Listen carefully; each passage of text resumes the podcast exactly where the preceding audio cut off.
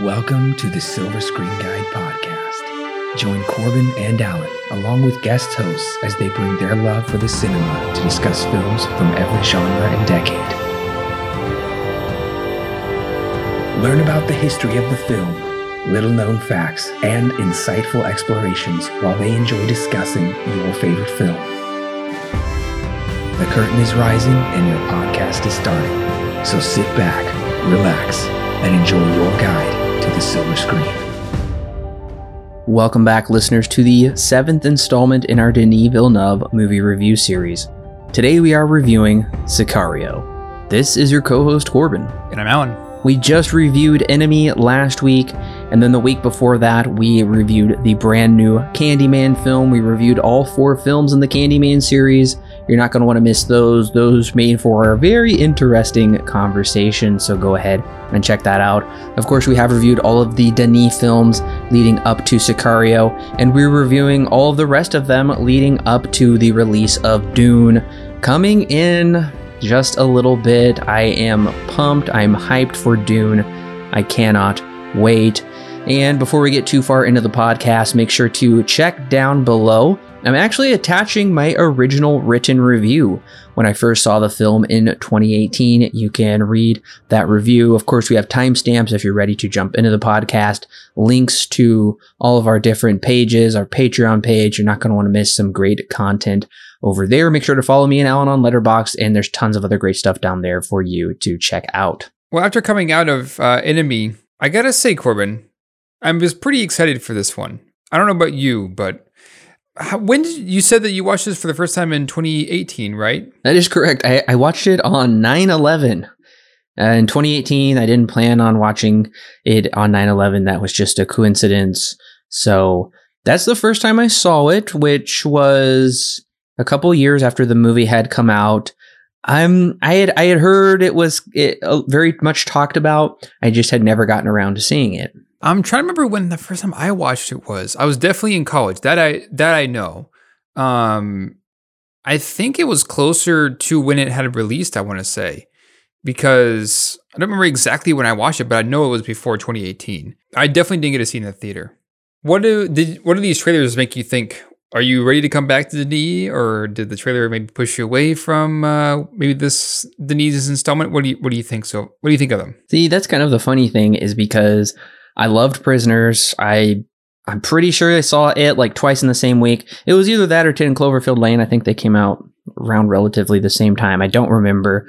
I just remember loving Prisoners, and I was once again I still just didn't have much recognition of the name Denis Villeneuve at this point. I had no idea who he was.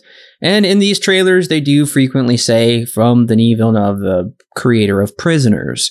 Mm-hmm. And I, I'll be honest, Alan, I do not remember seeing these trailers at all. I have very, very vague memories of, oh, yeah, I remember that was coming out. And I remember when they made a sequel to the film, but I think the creative team involved wasn't behind the sequel.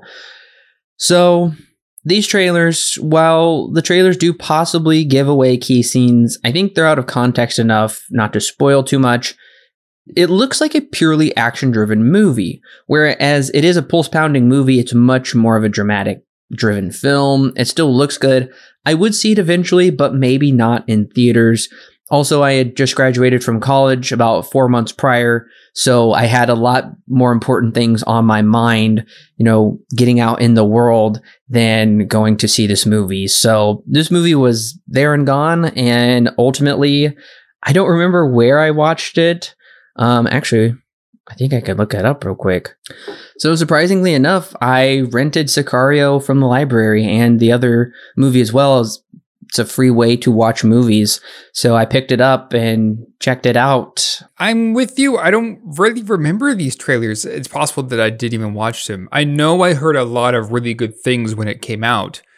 Yeah, I want to say it was probably close to 2016, probably even 2017 by the time I actually got around to watching it. I don't exactly remember. Um, but I remember liking it a little bit the, when I first watched it, and then when I watched it again later, I was very like taken away by it. Um, but watching the trailers now, I, I think you're right, Corbin. This does make it seem more of an action movie.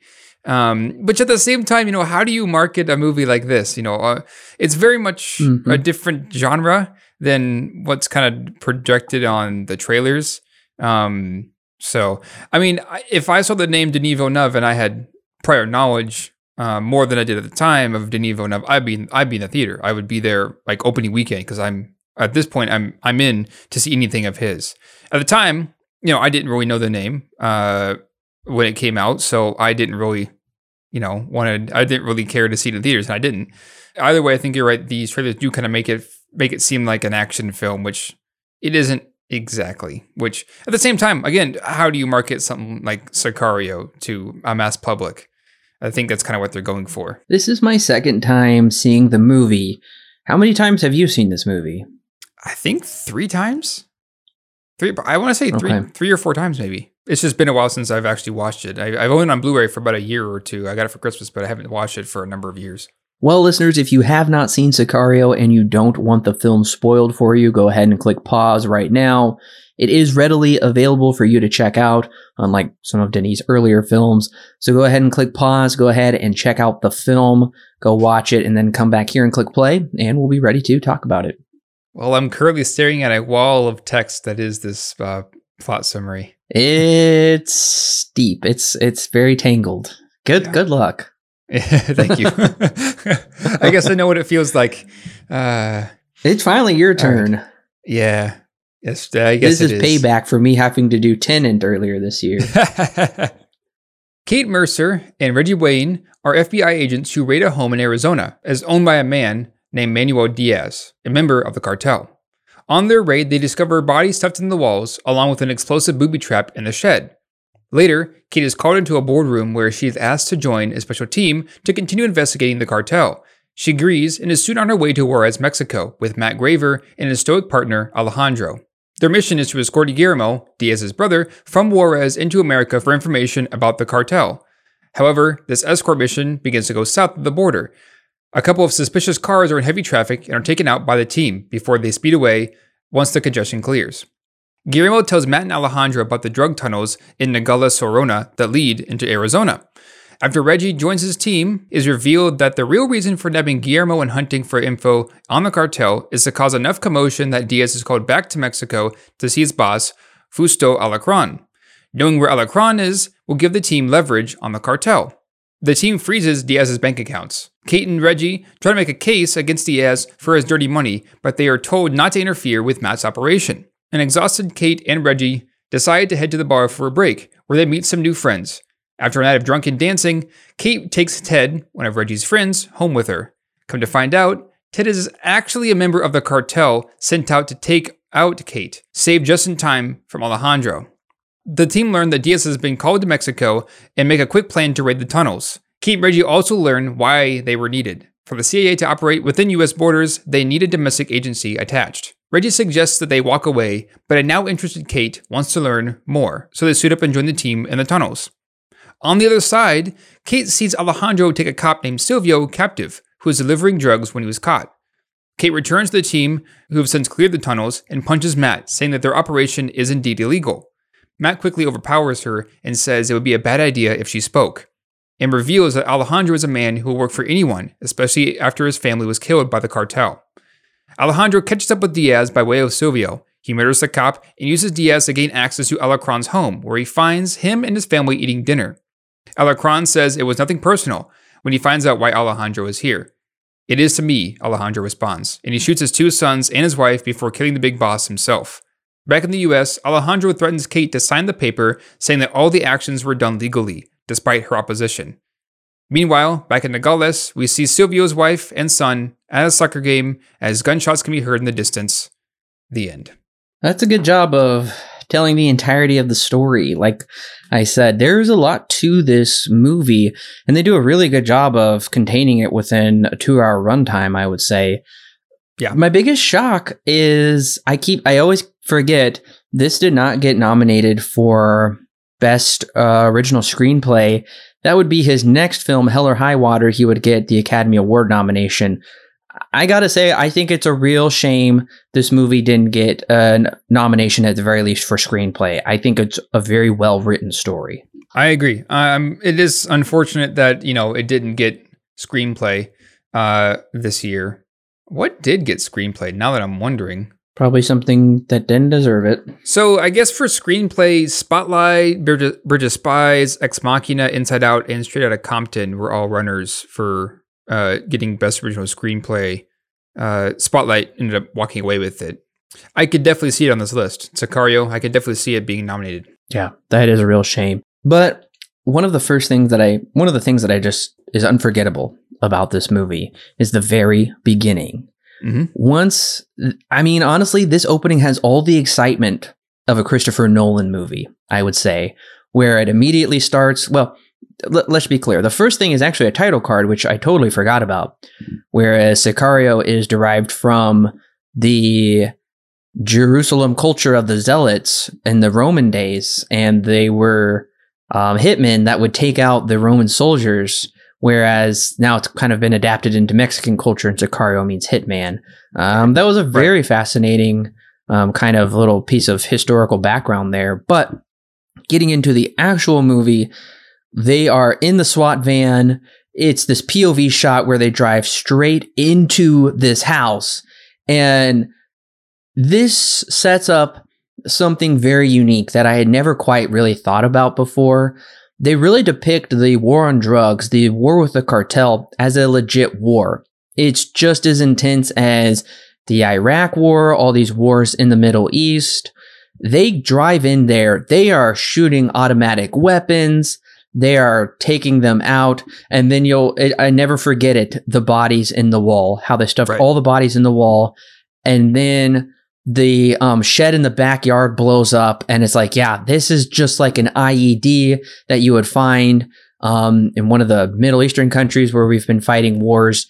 You realize you are in for a real intense experience. It's just an incredible opening. Right. No i absolutely agree. Uh, this you brought up Nolan and i always had that feeling watching at least in this opening there is a lot of feeling of nolan-esque uh, way of filming this kind of action. Uh, it's very subdued compared to what Nolan would really do. Um, so it's mm-hmm. kind of weird to compare it to him, but there is some of that Nolan feel here. It's just it goes a lot darker. It's not as uh, not as I guess flashy as what you know something that he would do. That aside, uh, you are right. This opening is very much unforgettable. You kind of get what you're going in for pretty early on because it's not a movie that's going to be um, very uh, lighthearted, I guess, uh, which is about standard for Denis at this point. Um, this is yeah. nothing out of the ordinary no. for him. He's always going to be looking to show more of the depravity of man. Uh, and we get that mm-hmm. pretty early on here when we find the bodies in the wall. It's not done yet. We also have a booby trap in the in the shed. Uh, we get a feeling pretty early on that you're right. It is very much a war, but we also get to see how you know it's affect how it affects some people um, mostly our main characters uh, of Reggie and Kate, uh, because of what they find in the walls, but also you know kind of what they're going up against. You know this the drug cartel in this movie and how it's just and how it's depicted is very much uh, on the ruthless side, and they deal with that in the most legal way that they possibly can. So you're right. This opening is very really pulls you in, and I remember watching it um, for the first time. I was like, whoa.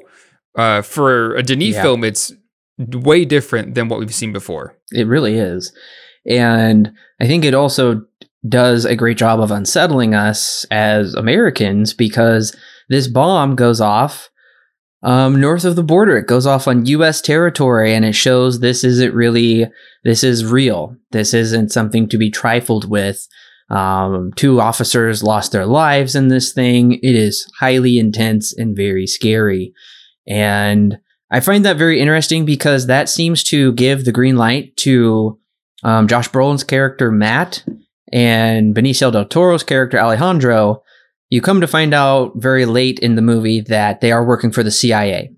The CIA is counterintelligence, which is supposed to be foreign operations, not domestic operations. But you come to find out they can run domestic operations if they have um, because they actually have the FBI. That's what the SWAT team is. They have the FBI attached to them, coming to realize that they've just been using Kate to do operations they normally really shouldn't be doing. And this um, this explosion essentially gives them the green light to start running these operations and treat it like a real war. And, you know, uh, the white gloves come off after this point. I do think it's also a great setup of the characters right here in the beginning of the film. We have Kate, played by Emily Blunt, who does a fantastic job of a character who's constantly in crisis. She knows what needs to be done, but she's not sure if it necessarily. Well, let me rephrase that. No, no, she's not sure if it should be done, if it could actually be done, all of these things. She is a mm-hmm. great POV character that we follow throughout it.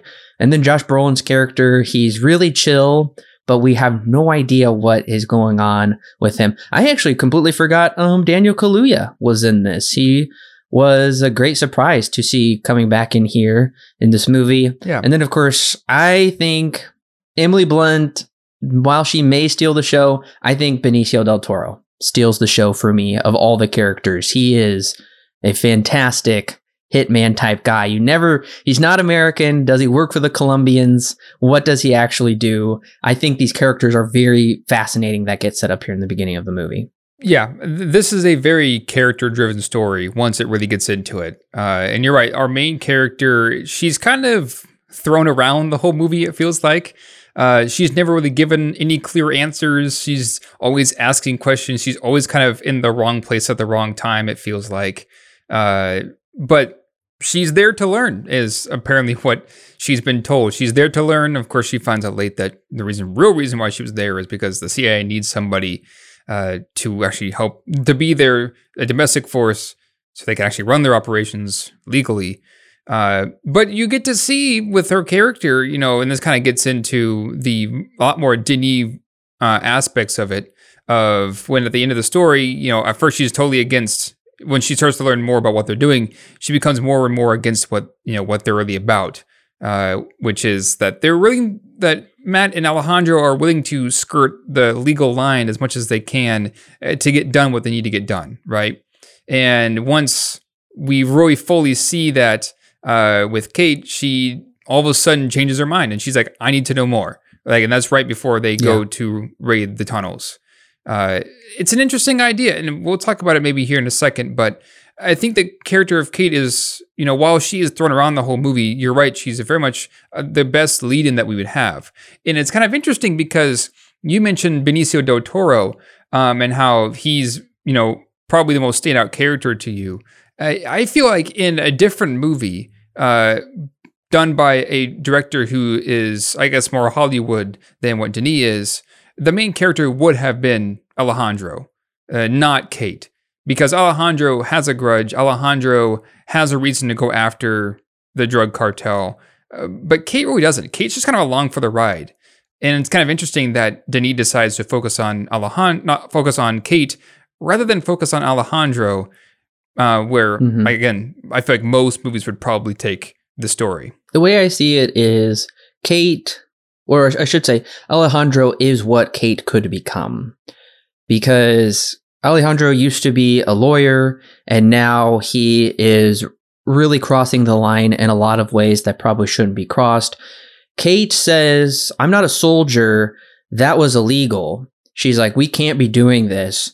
But as we see the story progress, Daniel um, Kaluuya's character keeps saying, just leave it. Just, let's just pull out. We do not need to be a part of this. This isn't what we signed up for. And mm-hmm. he is the lawyer. He actually went to law school. So he is very much on the side of the law. He sees it all as black and white. He does not want to be involved with these, you know, gray area activities. But further and further, she, she just keeps being pulled in. And she says, no, I have to know what this was all for. And I think that kind of leads to this addicting driven mindset of Alejandro, where he will do whatever it takes at all costs. We see him shoot the wife and children of the man that murdered his family right in front of them, which is really horrible and really dark. But ultimately, it's just purely about, I, I would say at that point, it's just become purely about revenge. Whereas mm-hmm. the US doesn't care if it's about his personal revenge, it does help them you know, win further in the war on drugs. Um, so I think that's probably uh, honestly one of my favorite aspects of this movie is the relationship between Kate and Alejandro. And Alejandro is constantly saying, "You remind me of someone. You remind me of my daughter." that was Right. taken from me. And that's what makes it all the more heartbreaking at the end when he puts the gun up under her chin and says, Sign this. He's like, I, I don't care about what you think is right and wrong. You need to sign this. And then she points the gun at him and nearly shoots him, but she won't. Um, great character dynamics going along here between these two. That's honestly what I really care about in this movie is I love to see where their characters are going. Yeah, Alejandro and Kate are very uh they're they're complete opposites, especially in the beginning. Uh Mhm. where Kate is very Oh, yeah. much on the side of, you know, doing good and following the law. Uh Alejandro not necessarily that same way, right? And it's interesting because with the character of Kate, you know, she of course is fighting she's kind of in the middle of this fighting match of legality it feels like because once reggie enters the picture you know then he like really wants to know what's going on and like demands that you know he they get answers or they walk away. Um so we have kate kind of in the middle of these two parties where you know matt and alejandro are willing to skirt the system. They're willing to do anything that they can to you know finish the job which is the war on drugs where you whereas you have uh Reggie, who's on the other side, who is wanting to do it the right way, right? Uh, and because of what they now what they saw in the beginning is definitely what leads into Kate's character and her eventual, I guess, change there towards the end.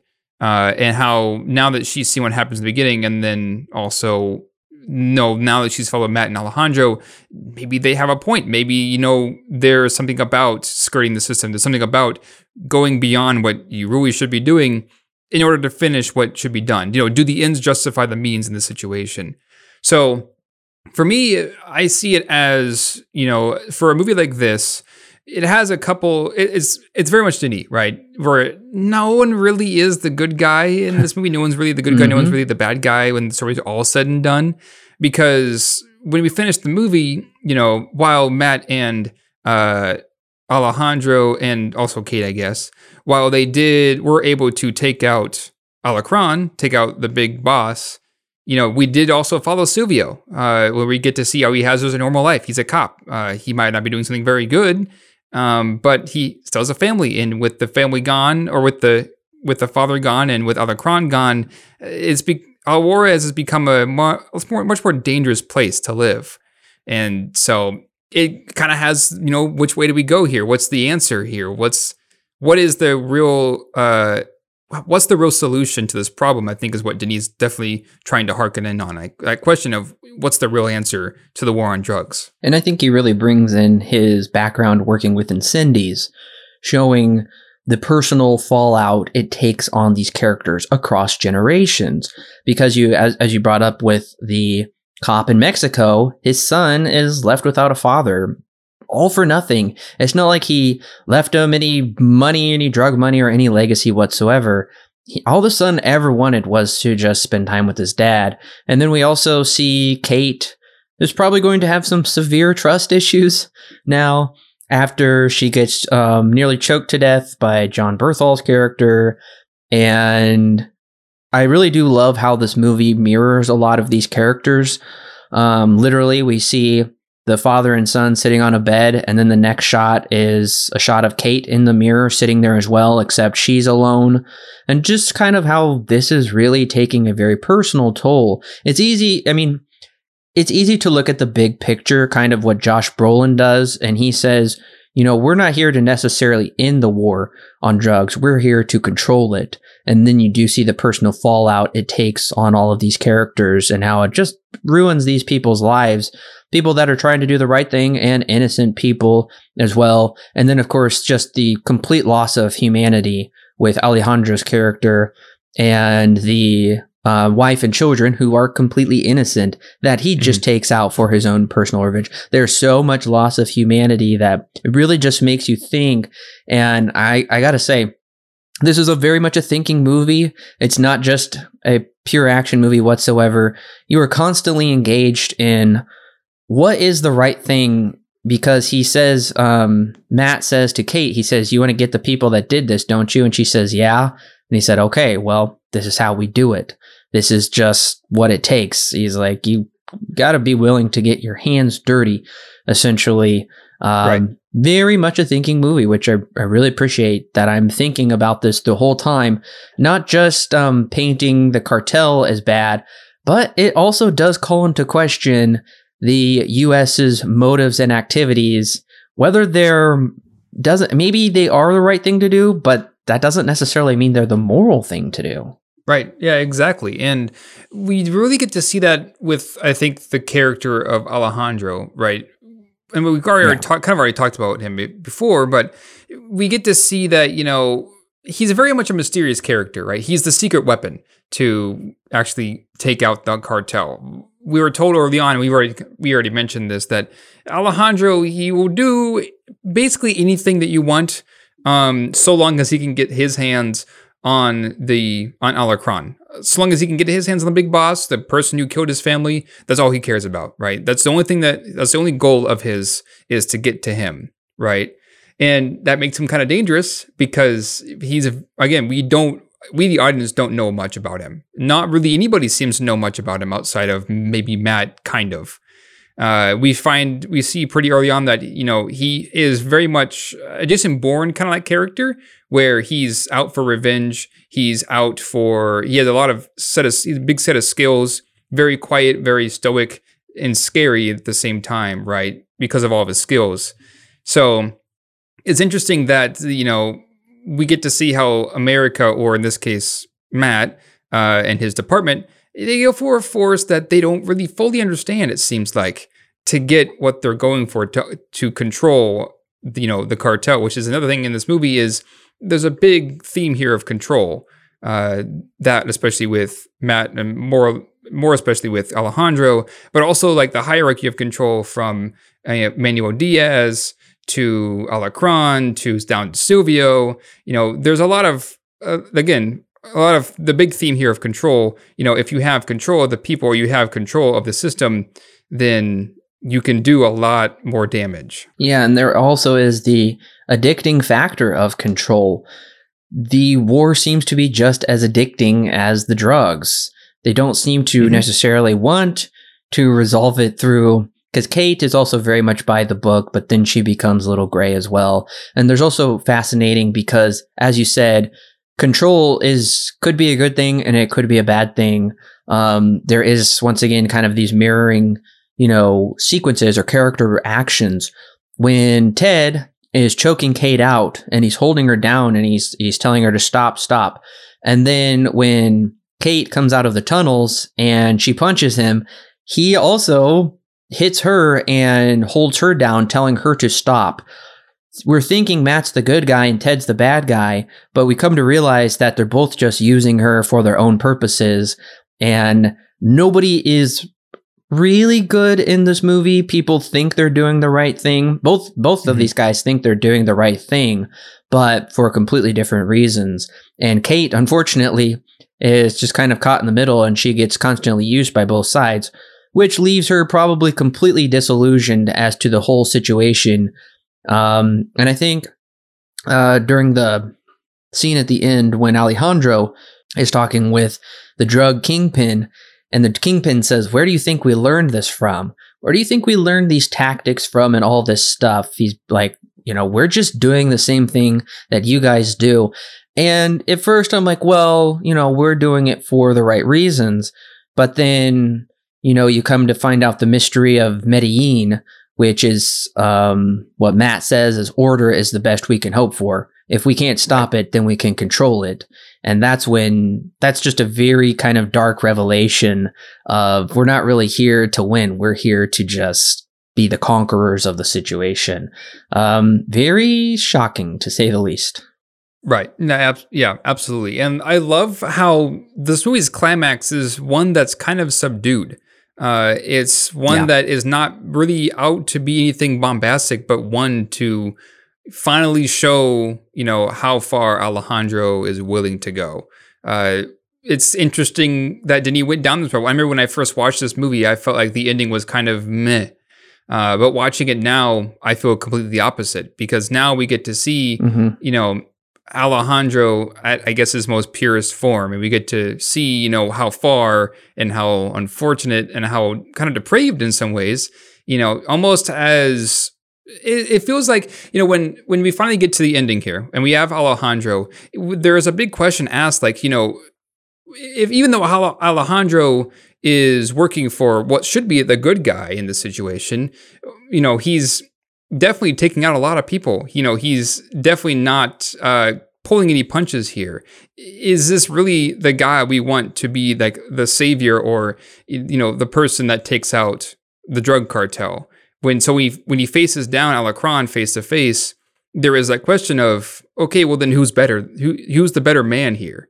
Uh, of course, Alarcón has a lot more you know dirt on his hands, but Alejandro has a lot more power, especially in this situation. You know, it really begs the begs the question of in this situation, you know, in at the end of the story, who's the better person? And kind of in classic Denis, there's not really a good person at the end of the story here. Even Kate, who should have been, who was a main character and should have been, you know, the good the good person, eh, kind of isn't. She decides that you know, a, a versus her life or doing the right thing she chooses her life and signs the paper that everything yep. that they did was done legally. So it's yeah, you you brought it up and we've already talked about it a little bit, but yeah, there is definitely that question of, you know, at the end of the day, who's who's the real good person? What's the right thing to do in this situation? How do you handle this situation correctly? Is there a good is there a way to handle this situation correctly? It's very complex. It's not an easy subject. Yeah, and that does bring up a surprising point is Kate ultimately either uh, willfully allowed herself to be used or at a certain point she crossed over and as she said with Daniel Kaluuya's character, she's like, I'm going to, I want to find out. I want to know what this is all for. Whereas we find out repeatedly, um, Matt always says, I told you you could stay here. Just as long as she's attached, she does not have to come along and participate. As long as she's there with, just there, then they have the green light to do whatever they want. But nevertheless, right. she participates. She even kills a Mexican cop in self defense, that is. But it still is striking when you're right. Um, she chooses her life. She is a willing participant to let the corruption continue. Um, I gotta say, I, I do. I love the ending. I love this final piece right here, particularly also the way that it's shot. Um, mm-hmm. It's very cloudy outside. There are no lights on inside the apartment. And of course, once again, it mirrors the scene when Alejandro saves her from being choked.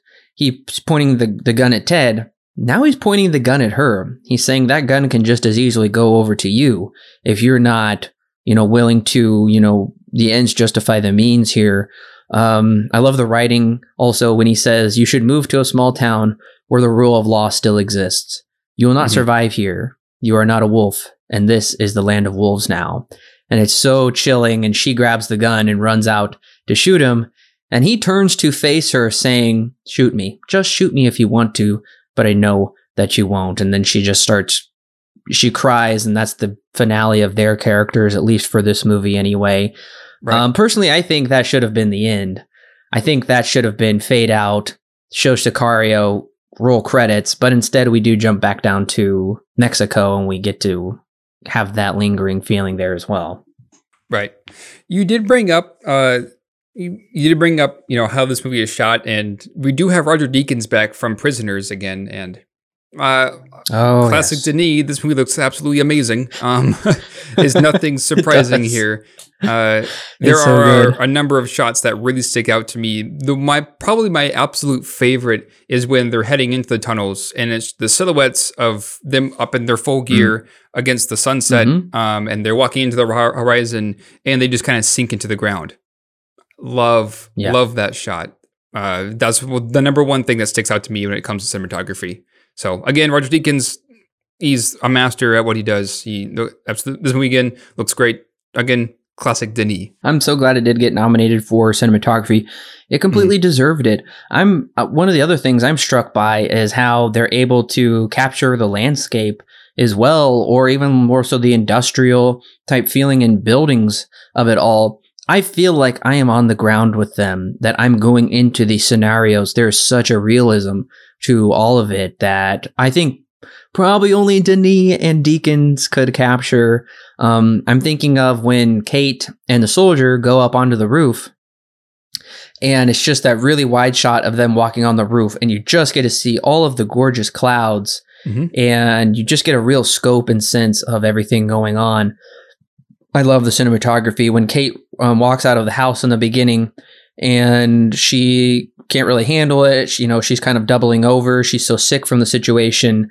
Everything is so white and bright in the sequence, and you really just get the feeling of kind of the the shock, the oppressiveness, the the heat. It's just all so, you know, impending on everything. I love the cinematography. I will say two of my favorite scenes in this is my first favorite sequence is when they go into Juarez. And Yeah. it just shows it, it honestly kind of makes me feel like they're going into Skull Island or something. They're going into this really scary territory and you don't know what monsters are up ahead waiting for you. And it's just these um, shots of the black SUVs just going straight through the border as if there really is no border checkpoint for them. They just cross over at will whenever they want to.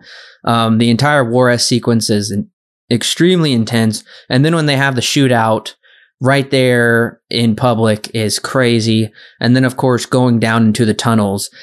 Once they go down into the tunnels and when they have the night vision goggles on, that's when you realize this isn't some turf war or drug war anymore.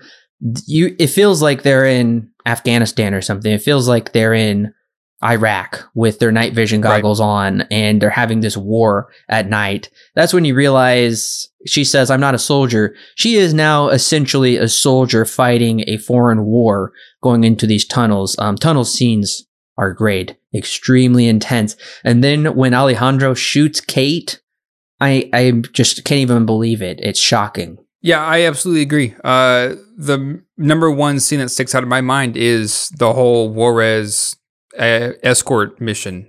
Uh, that has always Mhm. stuck out to me as being really well done in terms of building to a pretty insane climax where they kill uh, a couple carloads of people that may or may not have been, you know, actual threats.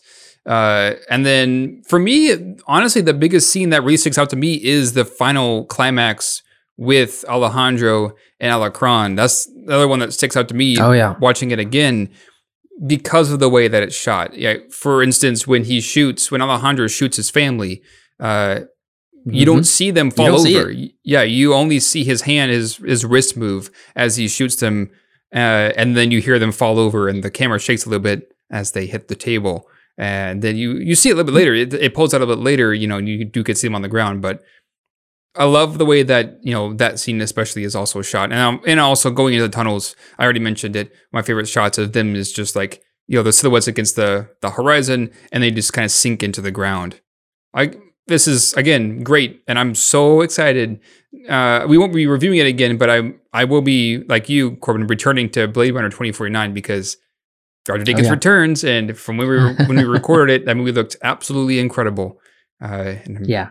I love that movie. Yeah, it is fascinating that I think mostly this is Kate's movie, but I, I think there is a case to be made that this is Alejandro's movie as well, because Mhm. there are times where we leave Kate and we go into Alejandro's point of view. Um, the most length of time we do that is once he does fully get into Mexico and he takes out the top cartel. Um, yeah, it- is interesting how we do kind of switch to him. Um, and they're able to do it very well. Usually, movies can't achieve that very well. I would say switching entirely to a different character and following them. Usually, you follow just one character throughout the movie or side characters, but making his character so prominent and making it work, uh, I think that shows that they're in the comp- hands of very competent filmmakers in order to achieve following more than one character in this movie and making it work.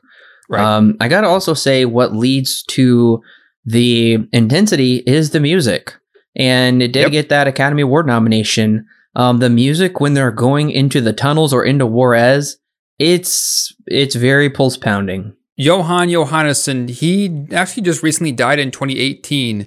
Uh, but Oh, wow. he's definitely a composer that up until his death has been in a lot of really good stuff. This one also. You're right. The music does stick out. I know that they wanted to give the feeling of kind of being trapped uh, and being in danger uh, with Denis and uh, Jóhann Jóhannsson. Um, I did listen to the score outside the movie. Uh, do yourself a favor and listen to, I think it's called Desert Music, I think is the name of the song. Mhm. Um, Mhm. most of it is kind of just droning and whatnot, which is still good. Like, don't get me wrong. The whole, the score itself, all the way around, is really good. But that one especially stuck out to me. Um, so, yeah, great score. I'm glad that we have Jóhann Jóhannsson on. He'll come back, I believe, in Arrival, if I'm not mistaken. Yes. So yes, I'm he will. excited to listen to Yeah. Arrival's soundtrack. I listened to it once in the theater, um, and I'm Mm. excited to hear it again. Now, I will say the one thing that doesn't really work for me in this movie is the police officer and his family. I understand the impact that they're trying to make, how, you know, even those that are trying to uphold the law still fall prey to crooked endeavors and it does have deadly consequences. And he dies, leaving his family. That's the very end is that he will not be there to his to protect his family. And the one guy who should be protecting his family, the cop, is is actually just leading to more carnage and destruction. And yeah, I mean, I get it. It it is a chilling ending to watch these children just want to have fun and play their um, soccer game, and then they have the gunshots and they have to stop, and it it really is troubling. I just don't think it makes quite the impact they were going for. I personally really would have preferred um, them to just end the film with and and the police officer stuff is pretty much spread very far out throughout the movie. You're not really sure how it's even going to tie in until close to the end. I w- I wanted the ending to be Kate crying on the balcony, um, Alejandro walking away, fade to black Sicario. It did kind of take me out of the movie a little bit to jump back down to Mexico. I'm curious on what you think of that, Alan. Yeah, I guess I feel the opposite because um, although I I understand what you're talking, I understand what you're talking about uh, because I didn't really know what you know he had to do with Silvio and his family, what they had to do with with anything. Um, it feels like you know when I was coming back to this and watching it for this review, I could not remember what Silvio. What, what his character was there for? I knew he was there for something. I just could not remember like what role it played. Uh, I can remember. Is he? Is he? He's not Diaz. Is he's not the top dog? Is he? There's no way he's a top dog here. Uh, there were questions that I had about you know what exactly his role was. Uh, you learn at f- at first he's just a dad and he's going to work, um, and then you come back to him later on. Oh, he's a he's actually a cop. You come back to him later on. Oh, he's a corrupt cop who's you know also working for the cartel. So you kind of get to pick up and learn about his about what you know what he does over the course of the movie, and then at the end of the story, he's killed by Alejandro, leaving his family kind of in a bit of a danger. So for me, I I actually like the way that this movie ends. Um, I like the way that you know we go from uh, Kate and Alejandro having a discussion, and she decides not to do the right thing, to the effects that they the effects that both of them had on Juarez and Silvio's family now that Silvio is is gone. Um, I like it. I I don't have a problem with it now that I'm now that I guess I understand what Denis is going for. He's kind of solidifying, you know, now that we have attacked the war on drugs, was it worth it? You know, was what we did in this movie, if we succeeded, is it really worth, you know, the all what would, could have been happening to their families, even though they weren't doing the right thing? I think I like it. I don't have a problem with it, but I, I understand what you're talking about. So what you're trying to say is, is I, I guess I never really thought about it that way. Is we go through all of these really, really horrible events, and these people die, and they kill the top top drug kingpin, but still, in the end, it didn't make Mexico a safer place. There's still that gunfire. There's still always that looming in the background, that potent that potential for violence, that gunfire. Is that what you were saying? Yeah, yeah, pretty much. Yeah, it, it's not exactly like you know they took out the top dog. Uh, again, I you know at what cost? You know what what is that going to solve at the end of the day? Is that really going to fix the problem? It doesn't. Ha- it doesn't really land on an answer for. It does. Does it actually fix the problem? Yeah, I, I I guess I really hadn't thought about it like that. That is an interesting way to think about it. That does put it in a better context for me. That we see north of the border, um, you know, the government is you know threatening U.S. citizens with death if they don't don't comply. And then south of the border, um, just because the one guy was taken out, there is still not really any actual peace or safety, which is interesting. So I get it. In some ways, it it does make sense to tie that back around to show both scenarios. But in other cases, I feel like I needed a bit more of an emotional connection for that to resonate with me. Or at the very least, maybe switch the two, show the Mexico one first, and then end with Kate, because that's where my emotional loyalties lie throughout the movie. Well, the only other thing that I did actually think was kind of fun is once again, writing is very good. There is a little bit of comedy in here. As with every Denis film, no matter how dark mm-hmm. it gets, there has to be something to just briefly lighten the mood. When they're um, they're going into Juarez and Matt and the guy that's driving the car with the glasses are talking. Um, they're talking about how the terrorists are now trying to take over Fiji, and the guy says, "Leave Fiji alone, terrorists." And then when they're driving through and they're hearing the gunshots, he says, "Those aren't firecrackers." So there, there's a little bit of brevity here in the movie. Yeah, Denis always has to put in at least a little bit of something to not make it so overbearing. Yeah. I, like I mean, that. it already is, and he's already going for that, but at least it helps a little bit. You know, and I really do like that. I think Nolan does try to do that sometimes. I, am not sure if it's to quite the same effect that Denis can weave that into the movie, mm-hmm. but I appreciate there's always something to kind of put a little smile on your face right before you know everything hits the fan and, and goes bad. Right. I mean, to be also to be fair, uh, Denis films are not PG thirteen, so well that is true. Uh, he does do a lot more darker stuff, so it's harder to keep it super lighthearted without starting to take away from the rest of the movie. Like, uh, you know, Nolan's films are always PG thirteen, so you can't go too far before uh, you go up a rating. So, and I guess that is something else I appreciate about this movie. I think this movie absolutely needed to be rated R. I don't think they could have oh, yeah. made this movie PG 13 and still had the same impact. So Denis always done rated R. Um, Arrival, his next movie we're reviewing, is his first PG 13. Curious to see mm. how he'll handle a PG 13 movie. Um, I think he'll handle it appropriately, um, but clearly this needed to be rated R. Um, otherwise, I don't think we could have got the same movie. Oh, I'm absolutely with you. There's, I don't see how this couldn't have been rated R and not have the same effect uh, yeah, absolutely. Well, Alan, I'm very curious. What is your rating and recommendation for Sicario? So, uh, like I mentioned last week, and also coming into this, you know, podcast, I mentioned that I was excited to get back into this because last time I watched it, I was really engrossed with Sicario, and the same thing happened again. Uh, in fact, even more so. I cannot think of honestly really anything negative about this film. It's a film that the more I watch it, the more I love it.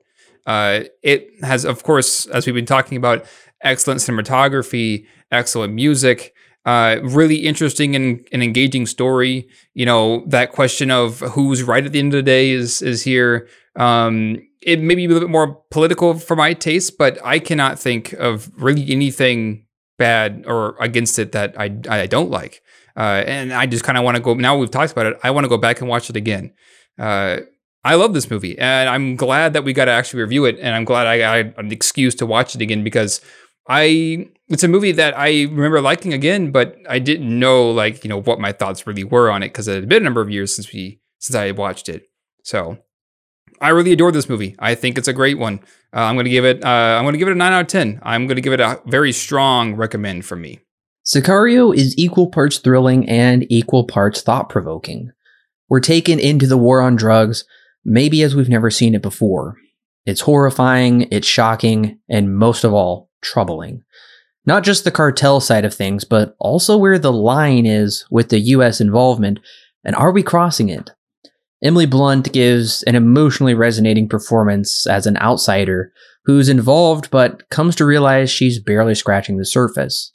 It's fascinating Denis and writer Sheridan blend an international spy type of film with a war movie, but one that's happening in the homeland, making this a fairly unique endeavor. Many sequences rival that of what Nolan could craft, while Deakins cinematography transports us to the battle zone of the southern border. Despite coming out six years ago, the plot is still more relevant than ever, with more illegal immigrants projected to cross the southern border this year than ever before. Returning to Sicario in 2021, I'm left with the question What is the government's actual motives concerning the southern border and the war on drugs? These difficult questions, combined with a war slash espionage aesthetic, make Sicario a uniquely fascinating film. I am so eager to return to this movie. Sicario receives 9 stars out of 10 with a high recommend. Well, again, Denise still is scoring high for us. Uh, I guess this is not, like many things, not super surprising. uh, but I'm excited to see where else we're going to go because next week it, with Arrival, it, that's more of uh, one for all audiences. I feel, or from what I remember, it was for it was a movie that was meant for more audiences, not necessarily one that's a you know a political border drama like like this one is. Mm-hmm. Next week is PG thirteen. Um, I'm interesting. I'm I'm interested to see where Denise going to take it. I remember I watched it only one time, and I remember liking it a lot. So I'm really excited to come back to it uh, next week. I am interested to come back to Arrival. I've only seen it once. I saw it in my home theater. I gotta be honest, Alan, I did doze a little bit during it. I wasn't crazy mm-hmm. about mm-hmm. it. So seeing that it has somewhat it does have higher scores in some categories and or not some categories in some places than Sicario. This is according to Rotten Tomatoes critics Denis' best film with a overwhelming 94% certified fresh. I mm. I don't know. It has a higher IMDb score, a higher Letterboxd score. The I won't give away too much. The cinema score is not as high, but uh, I don't know. I'm curious that people love this movie so much. It it got more Academy Award nominations than any of his other movies combined.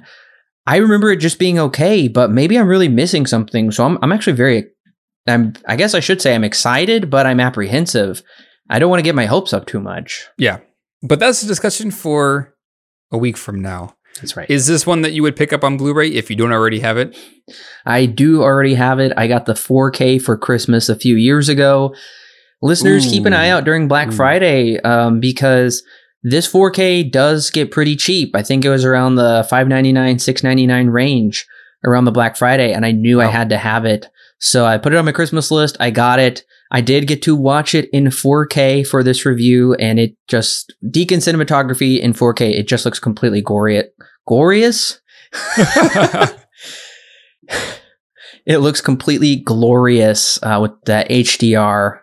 If if anything, check it out on 4K. So definitely, I'm I'm so happy to own it. Uh, actually, I think once we get off of this, I'm going to go pop it back on again. I, I can't wait to rewatch it. Well, now that I know that the God, that the 4K is real cheap. I might have to look into that because uh, I got it. Like I mentioned, I already have this Blu-ray, and I probably would have purchased it at some point um, if it wasn't already given to me, but it, which it was. But now that I know that um, the 4K is relatively cheap on Black Friday, and that's coming up somewhat soon, I might have to look into getting that because uh, even though even though I don't have a 4K player, at some point I know I'll be upgrading. Um, I'm definitely gonna have to get this again. Double dip a little bit, but I would even if I didn't own it, I would be buying it on Blu-ray uh, because after watching it this time, oh yeah, absolutely, I want this on Blu-ray. Yeah, it, I gotta say it's worth the upgrade. I I believe it. I for a movie like this, I believe that the 4K is definitely the best option you can get for it. Uh, I know sometimes 4K will come out, and in reality, they're only upscaled and they don't look at, as good as Blu-rays. But I believe this one looks absolutely amazing. Well, Corbin, what other recommendations do you have after watching Sicario? I am going to be recommending, well, actually, Tony Scott's Denzel Washington film "Man on Fire," which is another incredible kind of. Um, this one actually has to do more so with kidnappings in Mexico and not necessarily drugs, where Denzel Washington goes down to work for a wealthy American family in Mexico City. Their young daughter, played by Dakota Fanning, gets kidnapped, and he has to go into the Mexican underworld to save her. It is hmm. thrilling. It is fascinating. The writing is great, and there is actually a um, surprising Christian redemptive element to it. So, um, if if you're not grabbing for the box of tissues uh, by the end, it's a really powerful movie. Check out Man on Fire.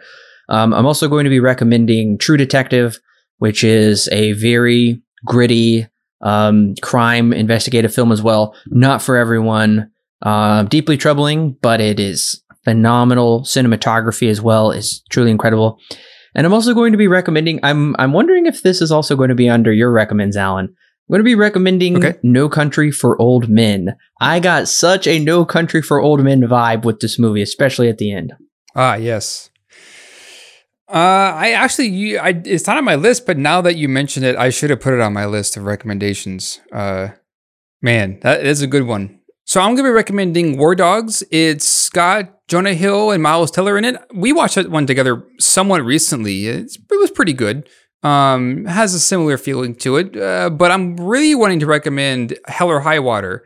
now that. I've seen Sicario, and they are similar in a lot of ways, and the same writer is on both movies, um, I really want to go back and watch Hell or High Water again. I own it on Blu-ray. Uh, I remember when I watched it, remember loving the crap out of it. So now that I've seen Sicario, I really want to go back and watch Hell or High Water, and hopefully, maybe someday we'll review it. I that would be interesting. It'd be an interesting, interesting conversation. Yeah, I would love to go back and watch that. I only saw it once as well. I saw it at home. I missed it in theaters, but that movie was phenomenal. I mean, my dad and I really enjoyed it. Yeah. And it got some Oscar nominations too. Yeah, I should have recommended. I'm going to recommend that one too.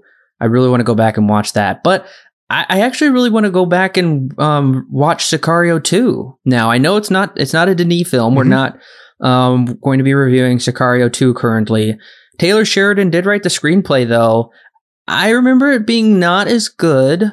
Um, check out my Letterboxd rating if you want to know what my rating and original review of it was. But I actually really do want to go back and see what I think of the second movie now. Yeah, I do too. Uh, I remember we talked about it after we had both seen it. Uh, you're right. I remember it being not as good, but surprisingly not as, uh, I guess, what I thought it was going to be with a sequel to Sicario, like we see often with movies like this.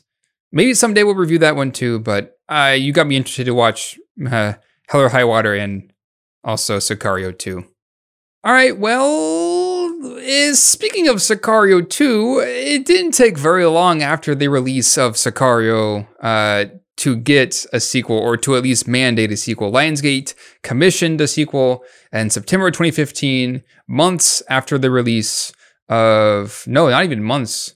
Literally the same month it came out, they wanted a sequel to Oh, wow. Sicario. Um, they wanted to, but they wanted to focus on Benicio del Toro's character. Yeah. I know there was also a trailer from Sicar- for Sicario One that was kind of focused more on uh, the trailer of uh, the character of Alejandro, but Yeah. Lionsgate wanted a movie based around him. So Hmm. you mentioned that uh, Taylor Sheridan was going to come back. He they did want to wanted to be overseen by Taylor Sheridan and Denis Villeneuve. Uh, I don't remember. I don't know how much of uh, Denis had involvement in it, um, but it ended up releasing in 2018. And like we mentioned, maybe someday we'll talk about it. Mhm. But there was a sequel pretty quick after release. They Lionsgate wanted a sequel for this. Yeah.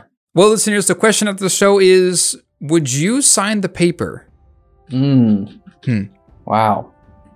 That's a tough question. That is a yeah. That's, that is a tough question. That's a tough I one. mean, you know, my moral compass says no, but in real life, I mean, when it when it got a gun right on you, it'd be pretty hard to um, pretty hard to say no. I I would probably end up saying yes and then figuring out a way to go get witness protection and, and then tell the truth afterwards. Right.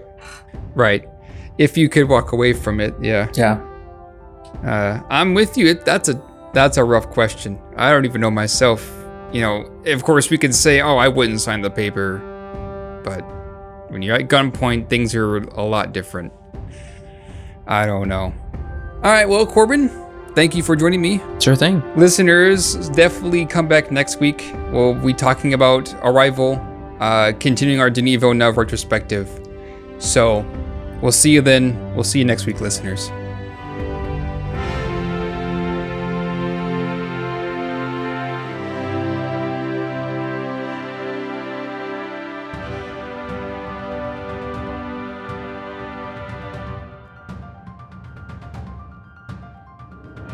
Hey, listeners, it's Corbin. Don't forget to check out the exciting links in the description below that will connect you with more great movie reviews for your listening pleasure and our YouTube, Facebook, and Twitter page. And of course, our official website where you can read great articles and sign up for our free weekly newsletter. Also, if you want exclusive bonus content such as extra movie reviews, movie commentaries, and our thoughts on the latest movie news and trailers, plus more, then check out our Patreon page. It's a great way to help keep this show free, and it gives you great content that's yours to keep. All of that and more is found in the description below. Don't forget to subscribe whether you're on YouTube, Apple, Google, or Stitcher, or your favorite podcast service. And while you're at it, please leave us a five star review so other movie lovers can more easily find our podcast. We love talking about movies, and we love talking about them with you. So don't forget to share with your friends and family. And we'll see you next week, listeners.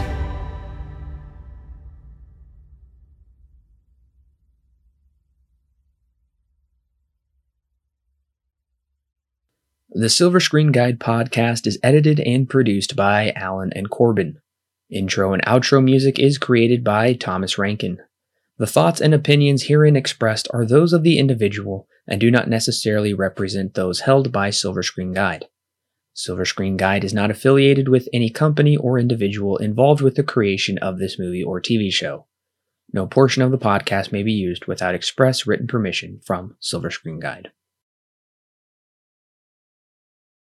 Getting a call from unknown. Uh, decline, I guess. It must be the cartel. The cartel has heard you and they're You not. know, I happy. gotta say, I gotta say, Corbin. Oh, go ahead. No, I was just making a joke. I said the cartel heard you and they're not happy, so they're calling you. I, I guess so. they're they're on my tail now. Crap. For me, I'm gonna have War Dogs. I, we watched that one together pretty recently. Uh, I thought it Oh, was yeah. pretty good with uh, what's his name? Uh, Jonah Hill. And now it's it just it it just yeah Jonah Hill. What's the other guy's name? Miles Teller is he in it? Yeah, that's it. Okay. All right, I guess I'll re-say what I just said, and I ruined it. All right, well, Corbin, thank you for joining me. Um, Sure thing. I'm not gonna say anything else after that. I don't know where I was going with that.